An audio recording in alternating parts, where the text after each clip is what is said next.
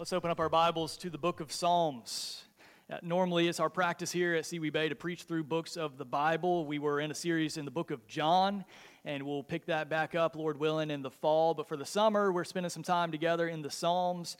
And this morning, we've made it to Psalm chapter 5. So if you're using the Pew Bibles there in front of you, if you didn't bring your own Bible, I believe you can find this passage on page 419 of the Pew Bible there in front of you. Uh, but we want you to have God's Word open in front of you and look to what He says as we read it together. So if you would, follow along with me as I read Psalm chapter 5.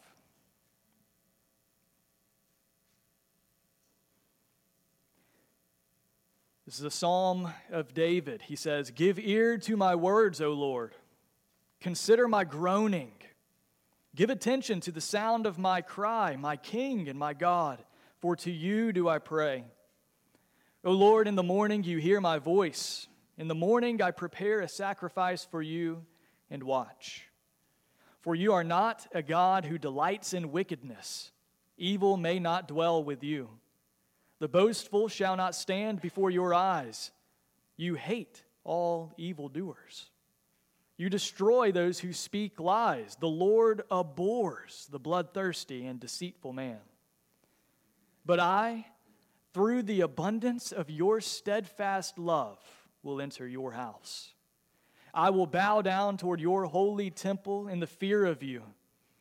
Lead me, O Lord, in your righteousness because of my enemies. Make your way straight before me, for there is no truth in their mouth. Their inmost self is destruction. Their throat is an open grave. They flatter with their tongue. Make them bear their guilt, O God. Let them fall by their own counsels.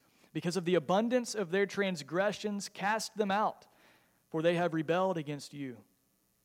But let all who take refuge in you rejoice.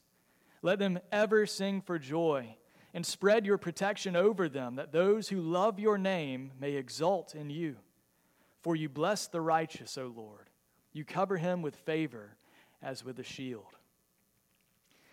Amen. The grass withers and the flower fades, but God's eternal, perfect, beautiful word stands forever. Would you bow with me once more as we pray? Lord, I cannot begin to know the various sufferings and trials and difficulties that are represented in this room, but you do. And so we pray now as we open up this psalm of, of suffering, the psalm of groaning, Lord, that you would comfort us with your presence and with the hope that can only be found in the gospel of Jesus Christ. We pray in his glorious name. Amen. How do believers respond in the face of danger? This is the question that we've been taking up week after week after week from the Psalms over the past several weeks. And here, as we make it to Psalm chapter 5, it is no different. David is, is still facing threats, still facing trials. I believe that he is still on the run from Absalom, his son, and the army with him. And I thought, you know, just for a change of pace this morning, we would quote three different prosperity teachers to hear what they might say about how we should respond to the dangers in our lives. These are our prosperity gospel teachers. The prosperity gospel, you may be well aware, is a false teaching that tells us that believers should have really no difficulties and no dangers, no trials, and if we just simply have enough faith, then we'll live a life of health, wealth, victory, happiness, and everything will be well. I'm willing to bet that we've seen enough, just four chapters into the book of Psalms by this point, to not listen to anything that these people have to say. All right, so let's, let's take a look at three of them. Creflo Dollar uh, from my stomping grounds. Creflo Dollar says, Because I have developed my trust in God, I am no longer disturbed by irritating circumstances. Whenever they arise, I simply look to Him and say, Lord, I trust you, and I know that everything will be just fine. Sounds simple enough, doesn't it? Yet here in Psalm chapter 5, David trusts God and he groans. He trusts God and he, he cries out day and night. He is irritated by the disturbing circumstances around him. Number two, Joseph Prince. He says, You are destined to reign in life. You are called by God, the Lord, to be a success, to enjoy wealth, to enjoy health, and to enjoy a life of victory. It is not the Lord's desire that you live a life of defeat, poverty, and failure. But here, David is on the run from his son. Uh, once again, he's, he's in danger. He's in turmoil. He's in, in trials. His throne has been ripped away from him. He's been torn out of his city. His entire life is in shambles. This is not a life of comfort and victory. Last one. Joel Osteen, he says, that difficulty is not there to defeat you, it is there to promote you. You can handle it. Take hold of your strength. But here, of course, David hasn't taken hold of his strength, has he? What's he doing? He's taken hold, trusting in the strength of the Lord. He's responding as believers do in the face of danger and looking to the strength of God. You know, this, this type of false prosperity teaching, it sells books, it draws crowds, it's very popular, but it simply doesn't fit well with the testimony of Scripture. In fact, it doesn't fit well with the message of our passage this morning. You know, the book of Psalms, one of the reasons why we are drawn to the book of Psalms, one of the reasons why we love this book, is because it gives us an honest picture an honest look at the sufferings and the trials and, and the difficulties of life. The Psalms give us bad news and good news, and we'll see both this morning. The bad news is that the life of a believer is filled with groaning. The life of a believer is filled with groaning. But the good news is that we groan with hope in the Lord. So, this morning, what I want to do is, is to let God's word equip us to groan as those who have hope.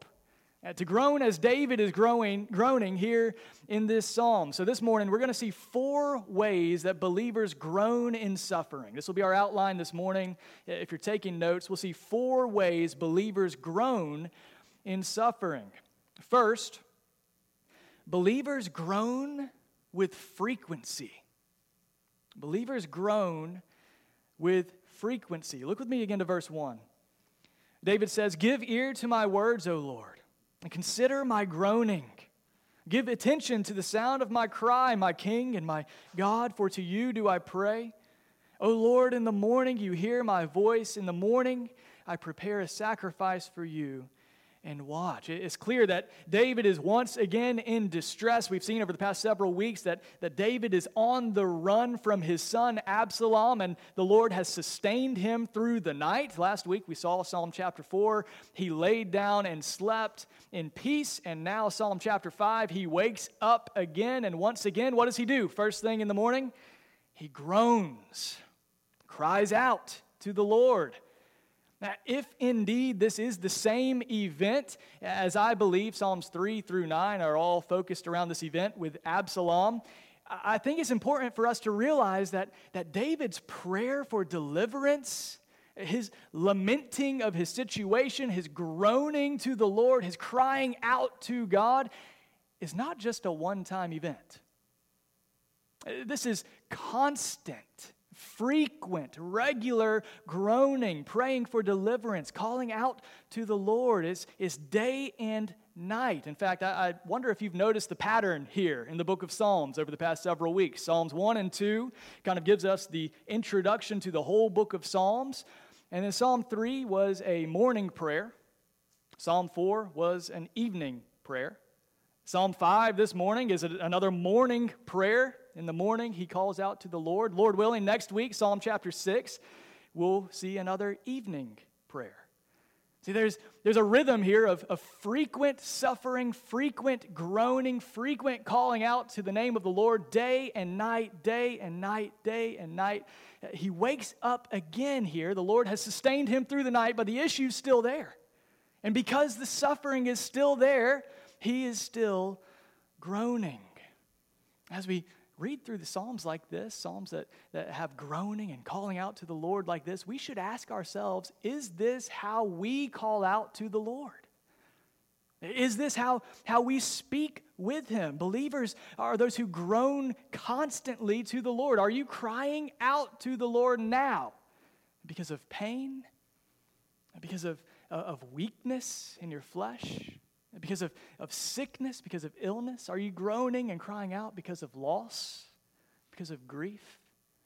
Are you groaning and crying out to the Lord because of your sin? We have to realize, Christian, that, that this type of groaning and crying out to the Lord is not abnormal for the believer. The groaning and, and pain and suffering, I'll, I'll be honest with you, are a normal part of the believer's life on this side of eternity. All of us, I don't know the issues that you're facing in the room, not all of them, but I do know that all of us face all sorts of various trials. Some maybe trials of, of attack, like David is facing here, others trials of, of loss and grief, trials of, of sickness, trials of temptation, trials of, of sin, and all of them ought to lead us to, to groan and to cry out to the Lord, Lord, save me from this. Oh, Lord, look at what's, what's happening here. Lord, help me. Day and night, we should groan and cry out to the Lord. You know, that is good and normal for a believer. If we're not grieved by anything in our life, if we look around us, the world that we live in, as broken as it is, if we're not, not groaning for the Lord to act, if we look within us and, and, notice our own sin and, and we're comfortable with everything in our life, we're not grieved by our own sin, we're not groaning and crying out, Who will deliver me from this body of death? You know, if we're not groaning to the Lord frequently, something might be wrong. Believers groan regularly. I want you to hear me on this very clearly. Please don't listen to anyone who would tell you that having a stronger faith would mean less suffering here in this life. Don't listen to anyone who would tell you that if you just, just believe, just trust, just have a stronger faith, that you would be relieved of your groaning in this life. And don't listen to anyone who would tell you that you're not allowed to groan in your suffering. What do I mean by that? Well, I think if you're like me, we all try to be tough, don't we? And we tend to believe that the Lord is most pleased with us when we just tough it out. We just just grit and bear it. Men, especially, I'm talking to you, I'm talking talking to myself. We don't want to whine. We don't want to seem weak. We don't want to seem seem less than. But listen, our groaning to God in suffering is not a sign of weakness. Our groaning out to the Lord in suffering is not a sign of lack of faith in God. On the contrary, we honor God when we cry out to Him in faith in the midst of our trials. We need to feel the freedom to lament,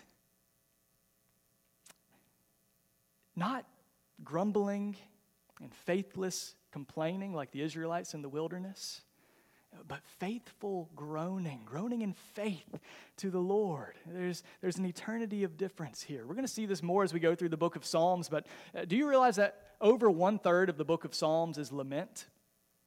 Over one third of the book of Psalms, the author is calling God's attention to some particular trial, some particular issue, some particular enemy, some particular difficulty, calling God's attention to the trials and groaning to the Lord, asking Him to do something about it.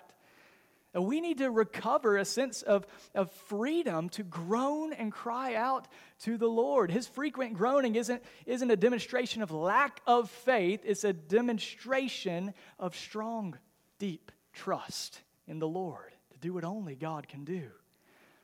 The Psalms, they, they invite us to cry out to God, not in bitterness, not in despair, but in faith in a good God who hears our cries. The believers groan frequently. Not only this, second, believers groan with confidence. Believers groan with confidence. Let me ask you something. What makes a believer confident in the face of trials?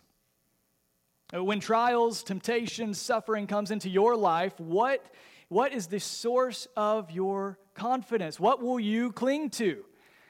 Well, for the believer, the believer's confidence in the face of suffering is the character of God. It's the character of God. Look there at what David says here. King David, ruler of God's people, what does he say in verse 2? He cries out to God and he says, You give attention to the sound of my cry, my king and my God. And he calls out to God, his God, his, his Lord, his covenant God, the covenant faithful God. His confidence is in the person and the character of God, his God.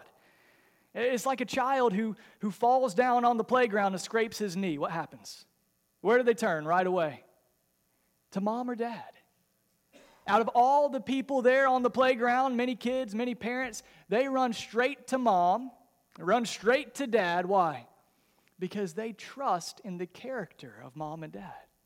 They know that, that they are there to protect them, that they are there to serve them, that they love them. There's relational dependence and trust and love there. And so it is with David.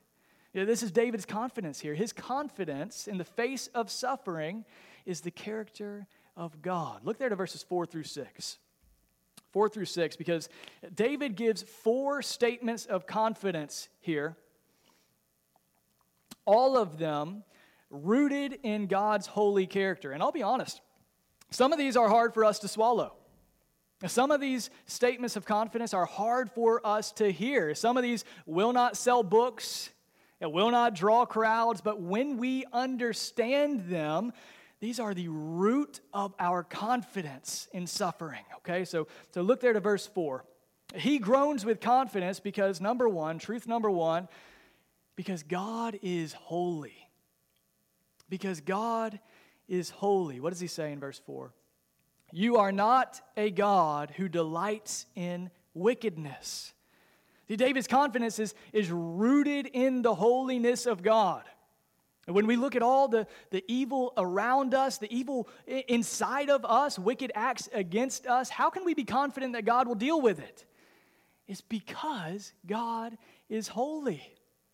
And so we can call out to God in confidence because we know that as much as it displeases us, it really does not please Him.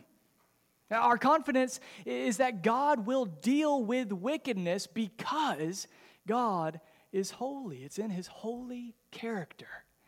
And so, because of this second statement, we can be confident with David that the wicked will not dwell with God. The wicked will not dwell with God. He says, Evil may not dwell with you. This is what Psalm chapter 1 has already laid out for us, isn't it? The wicked will not stand in the judgment, nor sinners in the congregation of the righteous. David is essentially praying back the truth of Psalm 1 back to God and affirming, This is who you are. This is what you've said. This is my confidence. So, whatever success the wicked may have here and now, whatever victory it, it may seem like they've gained here and now, at the end of the day, with confidence, David prays, the wicked will not dwell with God. They will not triumph. Why? Truth number three because the Lord sees every sin. Look how David draws attention to the specific sins of his enemies here. Do you, do you think that God doesn't see this? Do you think that God isn't already aware of what David calls his attention to here? Of course he knows. God sees every act, He knows every thought, He hears every word. But David here, he calls God's attention to the specific sins of his enemies, calling on God to, to see and to act. He says, Those who boast will not stand before you. His enemies are, are boastful. The proud will not stand before the Lord. And not only that, David says that these enemies are liars. They're, they're bloodthirsty. They're, they're full of lies. I wonder if you've ever been lied about. If you know how this feels. David's enemies, they, they want him dead. They've lied about him. Now they're boasting in their arrogance.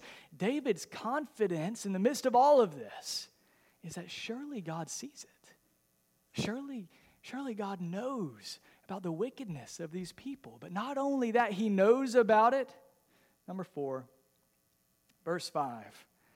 his confidence is that God hates it. Verse 5 says, The Lord hates all evil doers. The Lord abhors the bloodthirsty and the deceitful. Now, here's where we have to pause. this is this is this is hard for us to hear. Did he just say what I think he said? That the Lord hates all evildoers? What happened to love the sinner, hate the sin? Now, this is a lot of hate for a God of love. How can we how can we understand this that David is saying here the Lord abhors bloodthirsty and deceitful men. The Lord hates all evil doers. Well, we have to understand, church, that the Lord deeply deeply hates sin. He hates sin. This truth is both an offense to the sinful and it is the hope of the righteous. Uh, we can't minimize this, that God hates sin. And of course, that's an offense to the sinful. Everybody wants to be affirmed in their sin, everybody wants to keep their sin around like a pet, and nobody wants to hear a message of God hating their wickedness. We all want a God that just loves us and accepts us just as we are. We don't have to change a thing about us. That's the God that we want, but that's a God of our imagination. That is not the God of the Bible. The God of the Bible hates sin. This truth, this is the offense of the gospel. But it's also the hope of the righteous. David's confidence in the face of evil is God's hatred of it. We have to understand if we take away God's hatred of sin, then we should have no confidence that God will deal with it. If we minimize and, and undermine God's complete hatred of wickedness, we should have no hope that God would ever do away with it as He's promised that He will. But God, God hates sin. Because God hates wickedness, we can be sure that he will do away with all wickedness. But here he says God hates the sinful. Now, this is hard for us to swallow, isn't it? Now, this is hard for us to swallow. You know, one reason why I think this is hard for us to understand, why we struggle with this, is because we tend to want to divorce sinful actions from people. As if sinful thoughts, sinful words, sinful actions, sinful motives exist apart from sinful people. They don't come from sinful people, but the Bible doesn't speak like that. Uh, the Bible, Jesus says, the good person out of the good treasure of his heart produces good. The evil person out of his evil treasure produces evil. Out of the overflow of the heart, the mouth speaks. Lies come from a lying heart. Murder comes from a, a murderous heart. Boasting comes from a boastful, prideful heart. And the Lord sees it and the Lord hates it. But you know the real reason why this is hard for us to swallow? It's because all of us know that we are wicked. That we are wicked. Look there to verse 9. He's describing his enemies. He says, There's no truth in their mouth. Their inmost self is destruction. Their throat is an open grave. They flatter with their tongue. This is not a very lovable image. And Paul in Romans chapter 3, in fact, turn there with me if you can very quickly. Paul in Romans chapter 3, he takes these same words, these same descriptions of the wickedness that God abhors, and he applies them to everyone. You and me. Turn with me to Romans 3. Look there, Romans 3, verse 10, very briefly. Here's what he says None is righteous, no, not one. No one understands. No one seeks for God. All have turned aside. Together, they have become worthless. Yeah, I'd love to hear a prosperity teacher preach on this passage. I'm not going to hold my breath. No one does good, not even one. Their throat is an open grave. There we go, quoting this passage. They use their tongues to deceive. The venom of asps is under their lips. Their mouth is full of curses and bitterness. Their feet are swift to shed blood. In their paths are ruin and misery, and the way of peace they have not known. There is no fear of God before their eyes. If this is us, if this is our wickedness, and if God feels about our wickedness the way that David says he feels about our wickedness, this is, this is not good for us. No one is righteous. No, not one. But if this is true, and it is, then how in the world could this possibly give us any confidence? If this is true, how can, how can David, a wicked man, a, a, bloodthirsty man, one who is deeply sinful, has already demonstrated his sin and the issues with Bathsheba and with Uriah, how can David pray with any confidence that the Lord would judge his enemies for their wickedness and not him for his wickedness? Do you see the issue here? There is one hope. Point number three, third believers groan with hope in the steadfast love of God. Believers groan with hope in the steadfast love of God. What is David's hope? God hates the wicked. God, God hates sin. When David looks out and sees armies approaching, when he knows that wicked men are coming for his life, but he knows that he himself has shed innocent blood, that he himself is guilty and sinful, what is his hope? It's not his goodness, it's not his strength, it's not his skill. What does it say? Verse 7. But I, he says, through the abundance of your steadfast love, will enter your house. I will bow down toward your holy temple in the fear of you. So lead me, O Lord, in your righteousness because of my enemies. Make your way straight before me. How does David enter into the presence of God as a wicked man? Listen to this. David escapes the judgment of God through the love of God.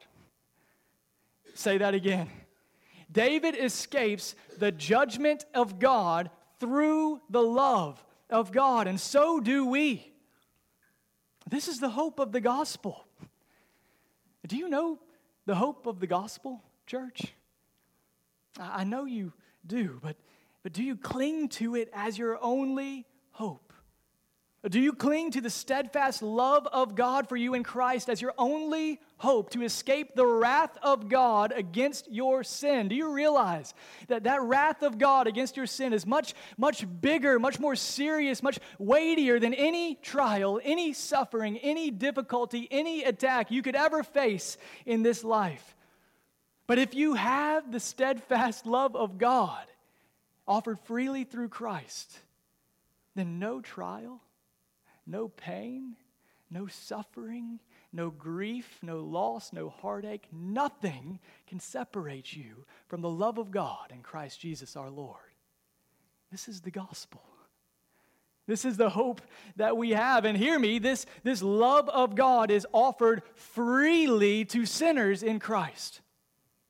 Any who would turn from their wicked ways and put their faith in the risen Savior can know the steadfast love of God for the rest of eternity. This is good news. There are so many words that we could use to describe the gospel. I want you to remember just two this morning from this psalm. The gospel is a message of love and justice. The gospel is a message of love and justice. And we see both of them here. Now look there with me to verse 10. Psalm 5, verse 10. David prays, Make them bear their guilt, O God. Let them fall by their own counsels. Because of the abundance of their transgressions, cast them out, for they've rebelled against you. You know, that's what the wicked deserve. David is praying in light of the holiness and the justice of God that the wicked would get what they deserve for their guilt. And they will. God will one day address every ounce of wickedness. All of us will have to give an account to the Lord, and He will bring justice. But our hope, believer, Our confidence is that because of the mercy and the love of God, we do not get what we deserve. Because of the mercy and the love of God, we do not get what we deserve. The wicked, because of the abundance of their transgressions, are cast away, but I, David says, through the abundance of your steadfast love, will enter the presence of God. How? Because Christ has taken the wrath that my sins deserve. That's our confidence. That's our, our hope that Jesus Christ, the true, innocent King of God's people, bore the wrath of God in our place. You know, God doesn't just look away from sin, He can't do that. He's just. All sin must be paid for, all sin must be atoned for. And so Christ died not for his sin, but for ours. And justice was satisfied in him so that the steadfast love of God might be given to us who believe in him. You see, the difference between the righteous and the wicked, the difference between those who are righteous in God's sight and those who are wicked in God's sight, is not that, that they sin and we don't It's that by the grace of God, we have been made righteous, declared righteous because of His faithfulness, not ours. And we stand before Him as, as holy because of the greatness of His love, not ours. Apart from the unmerited, steadfast love of God given freely to sinners in Christ, we are rebels. We are wicked. We are deserving of the fires of hell.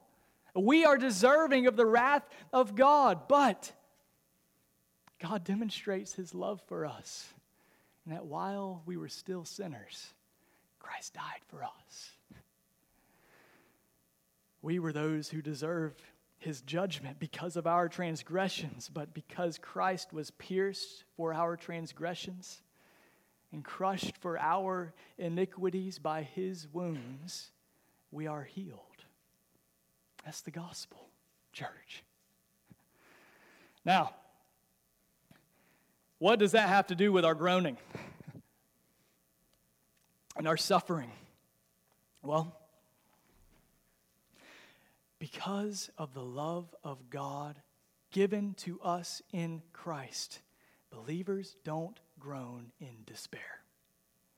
We groan in hope if God did not spare his own son, but, but gave him up for us all, how will he not also graciously, along with him, graciously give us all things? What can suffering do to us but draw us closer to Christ?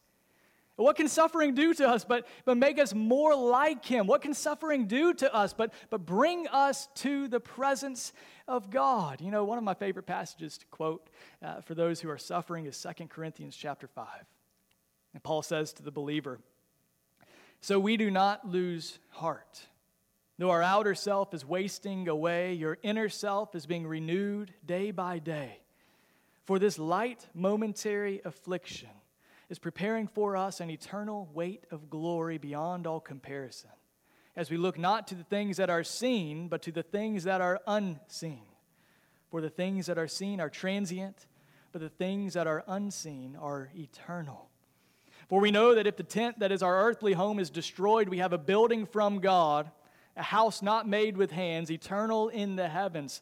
For in this tent we groan, longing to put on our heavenly dwelling. If indeed by putting it on we may not be found naked. For while we are still in this tent, we groan, being burdened, not that we would be unclothed, but that we would be further clothed so that what is mortal may be swallowed up by life. He who has prepared us for this very thing is God, who has given us the Spirit as a guarantee. Do you have this hope?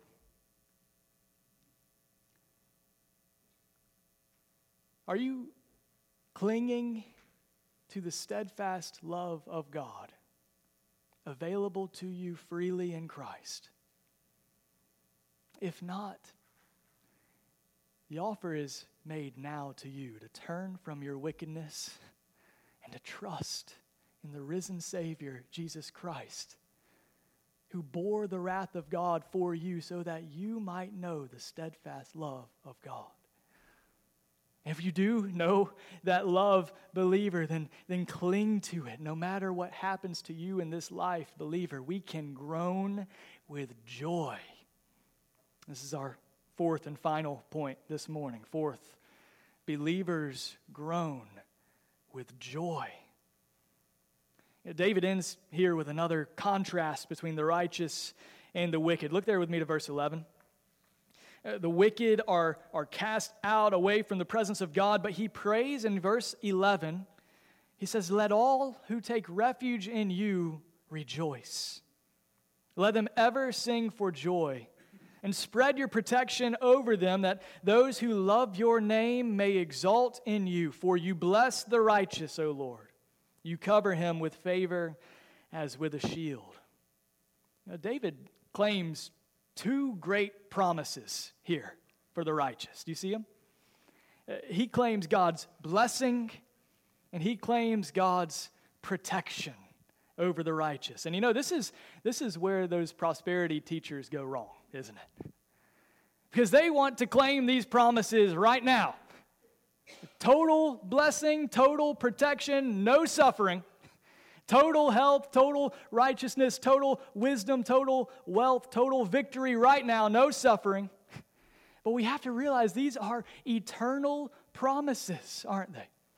And we get hints and taste of these promises here and now, but their fulfillment is yet to come when Christ our King returns.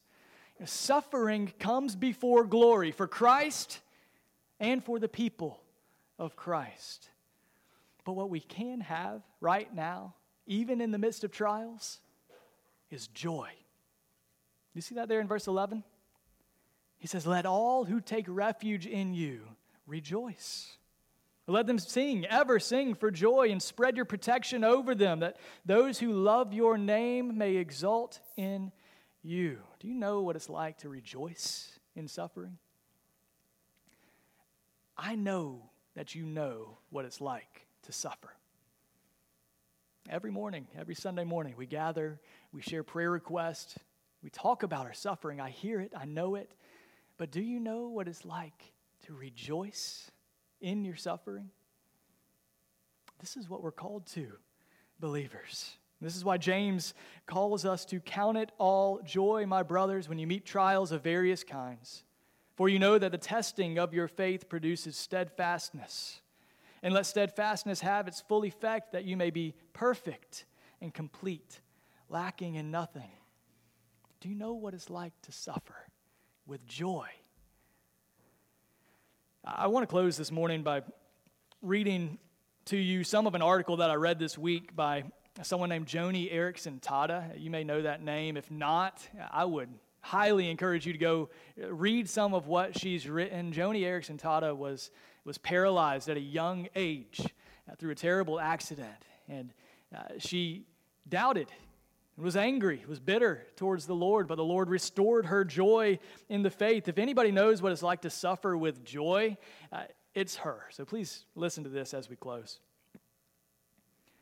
She says, No one understands the relationship between joy and suffering better than the Son of Man. My God became human, his love insisting that, that I may not be alone in my struggles. When I hurt, he knows. But Jesus does not merely sympathize with me, he's done something about it. Through his death and resurrection, he has freed me from sin's power and in part from the suffering that results from it. And he will free me fully in the age to come. That coming age is my joyous hope. Is hope that sees Jesus on his throne with his kingdom filling every corner of the cosmos Hope that envisions sorrow and sighing erased from the face of the universe. Hope that eagerly awaits the moment when pain and tears will be banished and evil will be punished. But that hope, the better country of Hebrews 11 16, is still in the future. I've likely got miles to go before I sleep. And it's getting harder to adjust to the harsh encroachments of older age and increasing pain. I could easily throw down my pick and shovel, collapse by the edge of my ugly field, and say, God, I am so tired of this. Please, no more. So, listen to this. So I stoke my hope. I am heartened by my precious Savior and the way He endured unthinkable suffering for the joy set before Him. I follow Him, parking my wheelchair on Romans 12 12. Rejoice in hope, be patient in tribulation, be constant in prayer. Now, it's easy to see why God commands us to be constant in prayer, for it can be a struggle to pray when we're suffering. And we understand why God commands us to be patient in tribulation, for it's hard to muster patience when you are in misery. But it's really hard to rejoice in hope. Hope can feel so far off, vague, and nebulous, yet God commands it. For if Jesus laid aside his robes to put on the enormous indignity of human birth for our sake, then his Father has the right to command our joy. He has the prerogative to call forth in us a happiness that's commensurate with his Son's sacrifice. We are to cultivate a joy that's worthy of Jesus, our blessed hope. Believer, respond to the dangers of this life by taking refuge in Him. Respond to the suffering of life by groaning to Him in confidence, Him who spared not His own Son, Christ who suffered for us, that we might join Him in glory. Let's pray.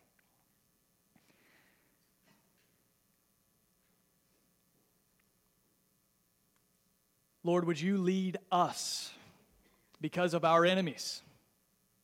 Would you go before us and lead the way as we walk through yet another week, as we go home this afternoon, as we face all the many trials of our life?